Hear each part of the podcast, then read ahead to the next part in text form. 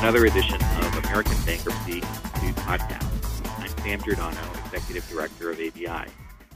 Today we will consider some of the volatile developments in global capital markets and the effect on practitioners in the U.S. and beyond. Much of the current economic turmoil in the U.S. is due to the sharp pullback in the credit markets after years of excess liquidity. It's as if the imagery of the wheelbarrows on the street full of unattended money have abruptly disappeared, to great consequences all around. Factors contributing to the crunch include the after effects of the mortgage crisis that began in subprime lending and promptly spread to other lenders, the unraveling of various structured investment vehicles characterized by high risk and minimal transparency, high prices for energy and other commodities, and more. While the question of whether our economy in the U.S. is in a recession, and if so, how long and deep, preoccupies our debate during a U.S. election year, the truth is that the phenomenon and effects of these U.S. developments have no borders. For example, the 185 nation International Monetary Fund this week issued its most detailed review yet of the global credit crisis, warning that markets are under considerable strain uh, identifying total losses, including those tied to commercial real estate, reaching as much as $945 billion, according to the fund, a figure that Wilbur Ross, uh, the noted investor in distressed properties, predicts is, quote, on the low side. The report concluded, quote, the current turmoil is more than simply a liquidity event, reflecting deep-seated balance sheet fragilities, capital bases, which means that its effects are likely to be broader, deeper, and more protracted, unquote, the report concluded. We'll see if our guest today will agree with this assessment. He's Robert Sanderson, senior partner with KPMG's Transaction Advisory Services Group in Toronto. Bob's practice focuses in the areas of multinational restructuring with an emphasis on financial institutions. He's also been involved in high level assignments insurance industry, high technology, energy, and real estate. A past chair of the Canadian Insolvency and Restructuring Practitioners Association, as well as past president of the Insolvency Institute of Canada, he's currently the president of Insol International, where he's traveled the globe working on these issues. Welcome, Bob, to ABI Podcast. Thanks, Sam. First, let's uh, consider today's global economic turbulence, uh, which we outlined uh, at the outset. Can um, identify for us what factors you believe have led us to where we are with a global credit crunch after years of easy credit? Uh, Sam, I'd like to uh, uh, make a couple of observations uh, on what I believe are some of the causes of uh, the current crisis. I believe the, the first, and not necessarily in order of importance, is in many cases a lack of transparency coupled with a high reliance on the originator's reputation with respect to a wide variety of debt instruments. And this reliance, I believe, and lack of transparency, coupled with the originate and distribute model, which became very fashionable over the last number of years, has meant that possibly the underwriting that would normally have been done, where institutions from the get go are going to hold that instrument on their balance sheets, was maybe not as rigorous as one might have expected. But if you think about it, we've also had on a global basis an economy which has been experiencing tremendous growth, inflation that has been held relatively in check, and hence nominal interest rates that are at historic lows. While currently spreads have widened, it certainly is still very cheap to borrow money where it's available. I think the distribute model also had another impact, and that was simply that the residency of the ultimate exposure became distributed very widely, not only within continental U.S., for example, but distributed throughout the globe. I'm reminded of a morning in Shanghai last November where the morning paper spoke of a local Chinese bank having had to take a write-off of over 300 million as a result of its exposure to the U.S. subprime market. So a kind of global disconnect between the lenders and the borrowers. That's correct, and and and that's why I indicated earlier in the in, in my comment um, that I believe a lot of the uh, distribution model was based on uh, the reputation of the originator and the credit rating agencies. And as we all know, the credit rating agencies have come under some considerable criticism uh, with respect to their participation in uh, this uh, credit uh, crunch in that uh, there is a belief that they were not only providing the writing, the ratings, but also were instrumental in working with the originators in designing a product that would fit the rating criteria. Uh, and a suggestion that possibly there was and maybe still is a bit of an inherent conflict of interest between those two roles. Is there also the possibility that they're rating new instruments that are the product of uh, let's let's be charitable and call them uh, financial innovations um, that uh, may not have been used before. Um, uh, the kinds of uh, uh, securitized investment vehicles on stilts, um, where it's it's not clear. Um, you mentioned transparency and you know lack of covenants and you know and all the rest. This was a kind of a moving target for the rating agencies as well, probably. Well, I believe it was. I think the other thing is that a lot of what the rating agencies done are based on modeling the various uh, possible outcomes. Where you've had extended periods of asset appreciation, as we have seen in the residential real estate markets in the U.S., but in other countries as well. Uh, the U.K., for example, has enjoyed a tremendous period of uh, increasing prices in their real estate markets, both commercial and residential, that it becomes, I believe, uh, a factor that becomes built into the model that people don't necessarily factor in that values can in fact go down. Right. When things are going well in the U.S., we call that uh, sort of entrepreneurship and the dream of home ownership. When things aren't going so well, we call it something else. Well, there's a a in in uh, my experience in the uh, insurance industry, um, one of the things that you model into uh, certain products when you're designing and pricing them is what the expected default rate is. The one thing that you always know is that whatever you put in is wrong because in a mar- in, a, in an economy that continues to grow and expand, you've probably overpriced the risk and in an economy that is challenged, you underprice. Um, and because your provisions are always based on the last six or seven years' experience, uh, of course, guess what happens? Uh, the delay always hits you at the wrong part of the cycle. That's the thing about cycles. Something can't go on forever; it won't. Hmm.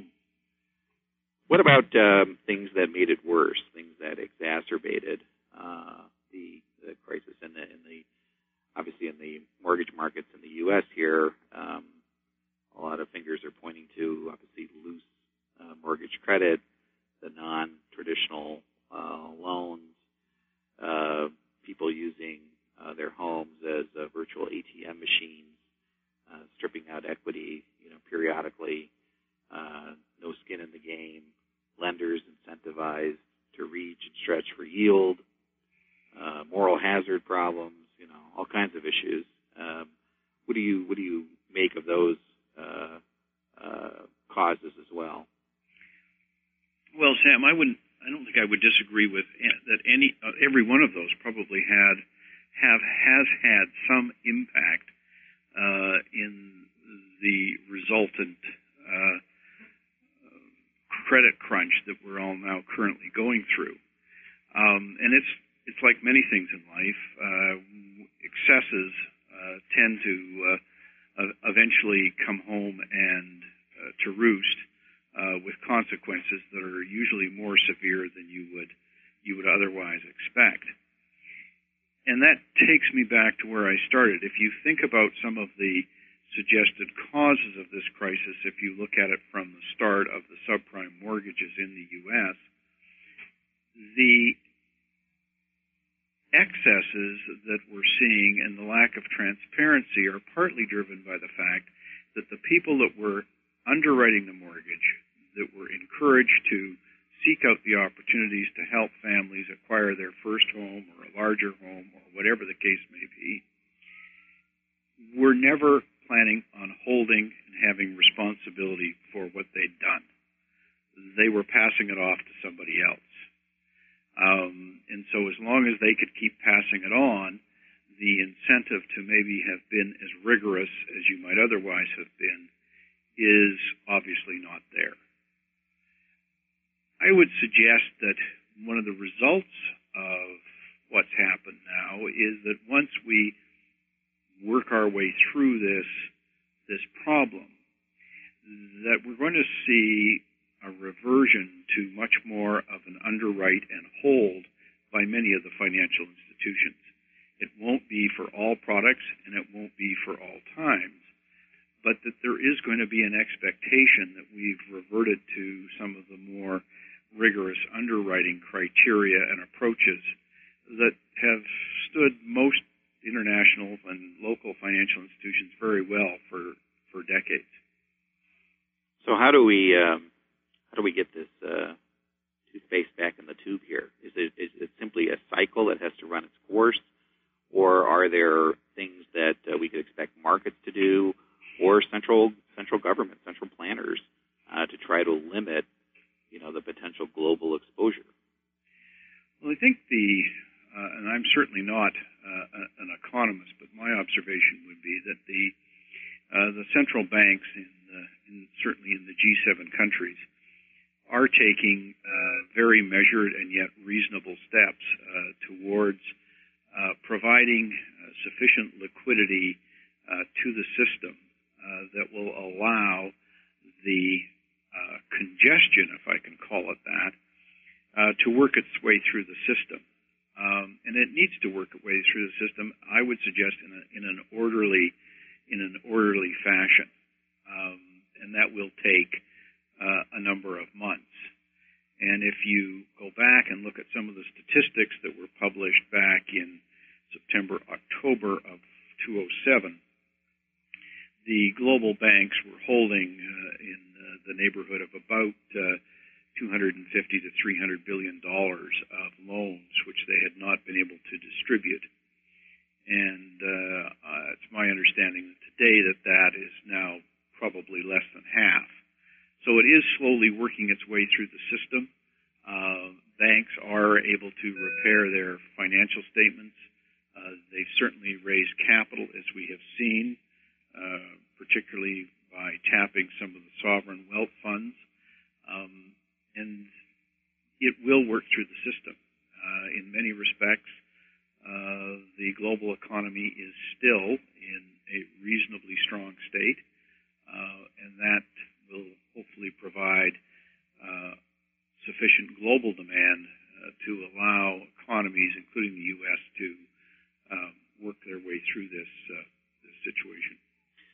Let's um, take a step back and try to, you know, maybe connect some of these uh, global events um, to uh, what you might consider to be the uh, typical insolvency practitioner in the U.S., Canada, um, uh, other parts of North America and indeed the, the world. Why is it important for them, uh, in your opinion, to know about uh, cross-border insolvency laws and protocols uh, in their in their day-to-day practice? Well, I think there's there's um, probably three reasons why it's important for everyone that practices in uh, the insolvency area to have uh, an, an, understanding of the issues that arise where you're dealing uh, across borders. And I don't believe that any of us can escape it, whether our focus is uh, more orientated towards a consumer practice where we're dealing with individuals who are facing financial challenges, um, the small entrepreneur, uh, or the uh, multinational. They will all have different requirements and needs, um, but I believe there are a number of common themes. And the, and the first is that increasingly we're seeing people actually conducting their business in more than one jurisdiction. And it has become incredibly easy for organizations to source product in other parts of the world, uh, to sell their product into other parts of the world. And I'm reminded of an example of an entrepreneur who owned a fast food outlet. And he was looking at how he was going to reduce costs. And he discovered that he could actually have the person who was taking the order at the drive through microphone situated in India and save a few pennies on every transaction. Now, if you then think about what is truly a small entrepreneurial business who is able to take advantage through technology, uh, communications, and various uh, arbitrages between various economies, that is a very simple example, and yet one that clearly, if they got into financial difficulty, could have international repercussions.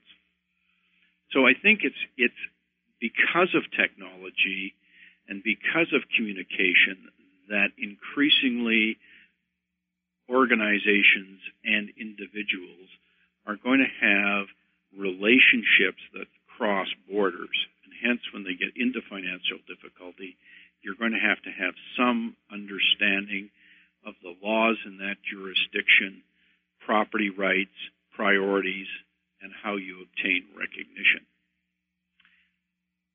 The second aspect of the business model that drives, in my view, towards this is capital markets. Increasingly funding for loans and investment is global in nature. And even for relatively small businesses, you find that the lending is being provided by organizations who are not traditional market participants in the economy. As a Canadian, we see this every day in that today approximately 25 to 40 percent, depending on the year, of the financing for business is originated in the United States. Much of it from organizations that don't even have an office in the country. And so when it comes to dealing with a restructuring uh, of a business, you find that you are automatically having to deal across borders uh, to work with the people who have an interest in the enterprise. when it comes to um, dealing with um, uh, banks and uh, and other lenders um, uh, in the wake of uh, of what's gone on here, um, do you sense that um, what uh, was old is uh, almost new again in terms of more traditional loan covenants being required, no more covenant light, so to speak, more traditional due diligence? more paying attention to risk and risk management, greater government regulation and oversight. We've already seen some of that in terms of reporting and auditing. Are you seeing that uh, globally?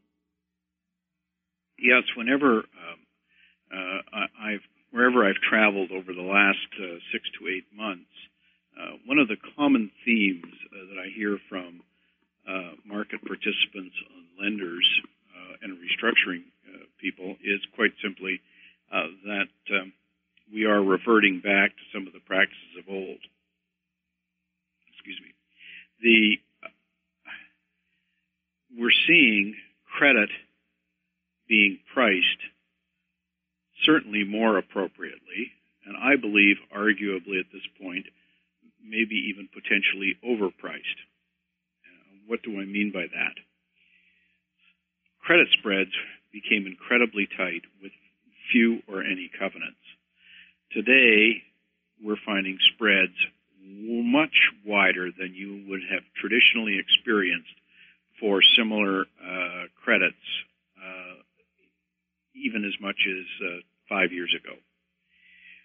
So there is, as many cases, the pendulum has probably swung overreacted, overreacted, and we're now coming back, and we will come back to uh, more traditional uh, spreads, which reflect and are more reflective of, of credit risk.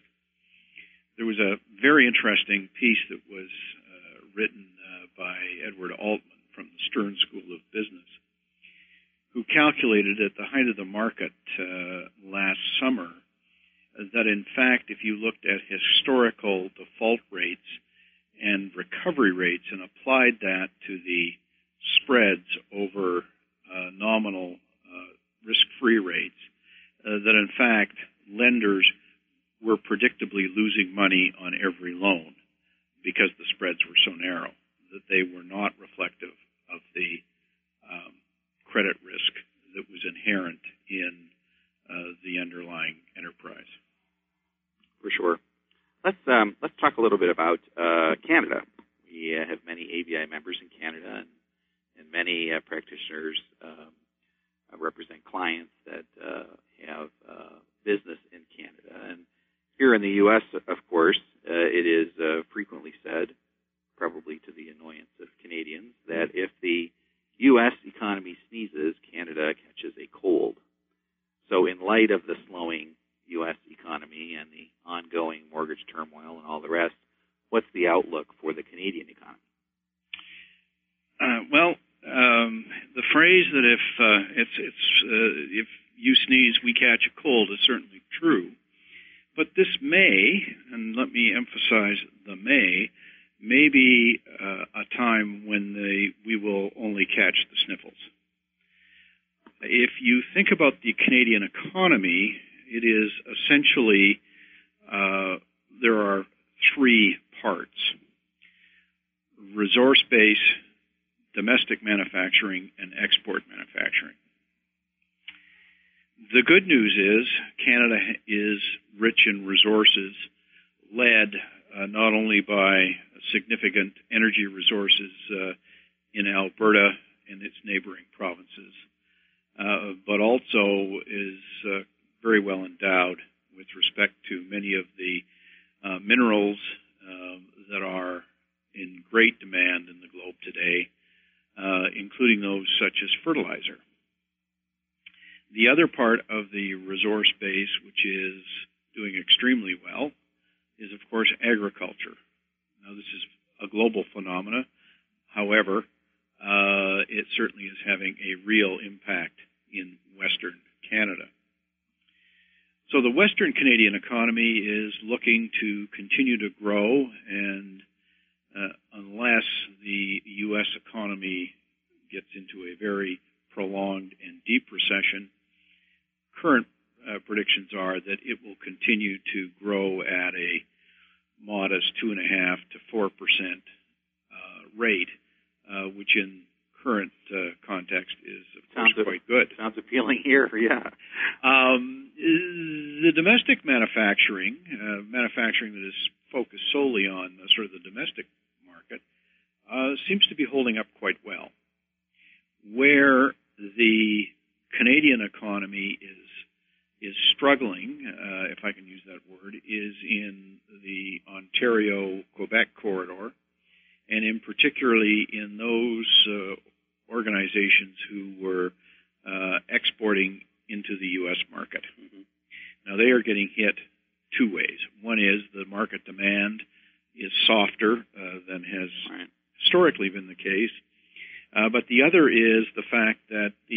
30 in U.S. dollar is trading either side of par. Right. Whereas two and a half years ago, uh, every U.S. dollar would buy one and a half Canadian dollars, and hence gave Canadian manufacturers um, uh, a bit of a competitive advantage. Right. So the, manufacturing in Ontario is uh, is struggling now. Of course, manufacturing in the U.S. is struggling as well um, and this is really a a North American, Western European trend. Manufacturing, in the traditional sense as we think of it, is moving to other parts of the world, and we are having our manufacturing centered more around uh, the value added aspects of manufacturing where there's increasing use of technology and innovation uh, rather than traditional um, conversion of raw materials into consumables. How about uh, uh the Canadian analog to, to some of the uh, sectors that are in such a big uh, problem area here in the U.S., like you know housing, real estate related, uh, home building, and construction trades and the like. What, what's Canada's uh, status on those on those sectors? The um, residential real estate market continues to uh, perform uh, quite well. Um, the Canadian uh, mortgage market is is very different uh, than the U.S. One of the big policy differences is mortgage interest, residential mortgage interest, is not deductible for tax purposes. Um, secondly, uh, the uh, lending requirements for the banking sector uh, sets a limit on the types of mortgages that banks are allowed to hold uh, without mortgage insurance uh, to 75% of loan to value is the the quick test. Imagine that. And uh, and so the percentage of the market that was in the alternative uh, market, the what would be described in the U.S. as the subprime market, uh, and was not covered by very strong mortgage insurance, uh, is probably limited to less than five percent of the market. And so, the with real estate prices remaining relatively firm, uh, and in fact continuing in a number of markets to to move upward, albeit at a slightly slower pace than they have over the last few years, um, and a an economy that is generally continuing to perform reasonably well, uh, with unemployment rates that are still uh, at or near um, sort of multi-year lows. Well, maybe this is a good uh, segue then to my last um, you know question, and we're we're doing this uh, series of podcasts with the presidents of the various insolvency organizations, and you are, as we mentioned, the president of Insol, the worldwide federation of insolvency organizations, of which ABI is a large U.S. Uh, member. And so, maybe on that uh, on that note, if you can take a minute and uh, talk about uh, Insol's uh, agenda, um, you know, in terms of uh, education and uh, creating this kind of uh, environment where professionals, you know, are, are on the cutting edge so that they can solve these cross-border problems in a spirit of uh, comity and cooperation. Uh, certainly, um, Insol has uh, as its mission um, to really uh, provide a platform that does three or four things.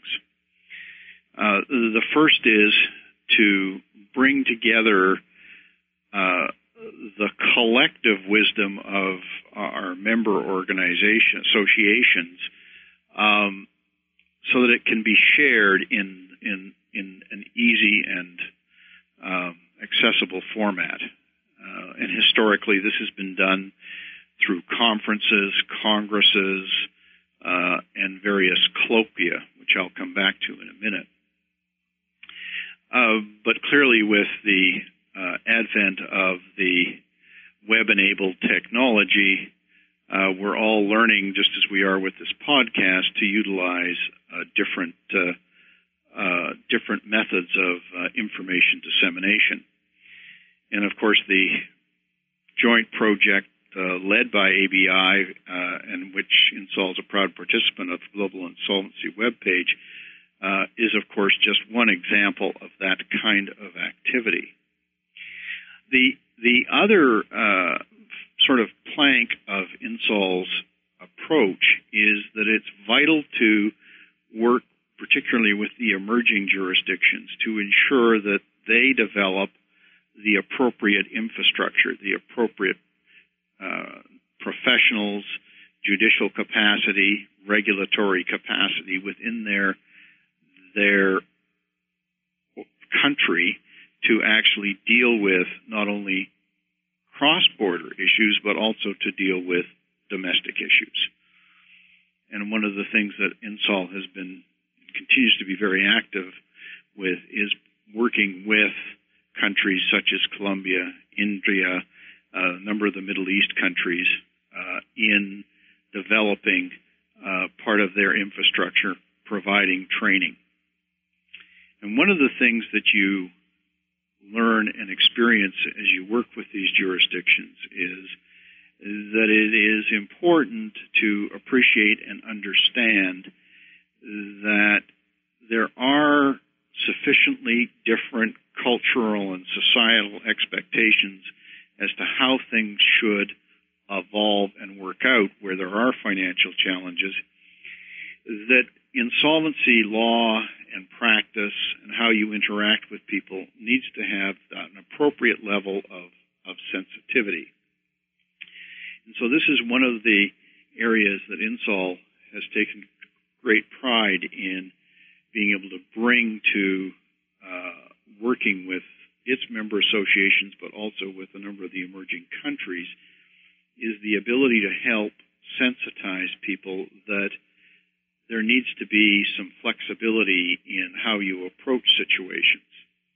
And of course, that for many people in the financial world is is a real challenge because we all come from a home country home jurisdiction where we're very comfortable with the regime that we work with day in and day out. And when we have to move into another jurisdiction, it would be always nice to think they do it our way.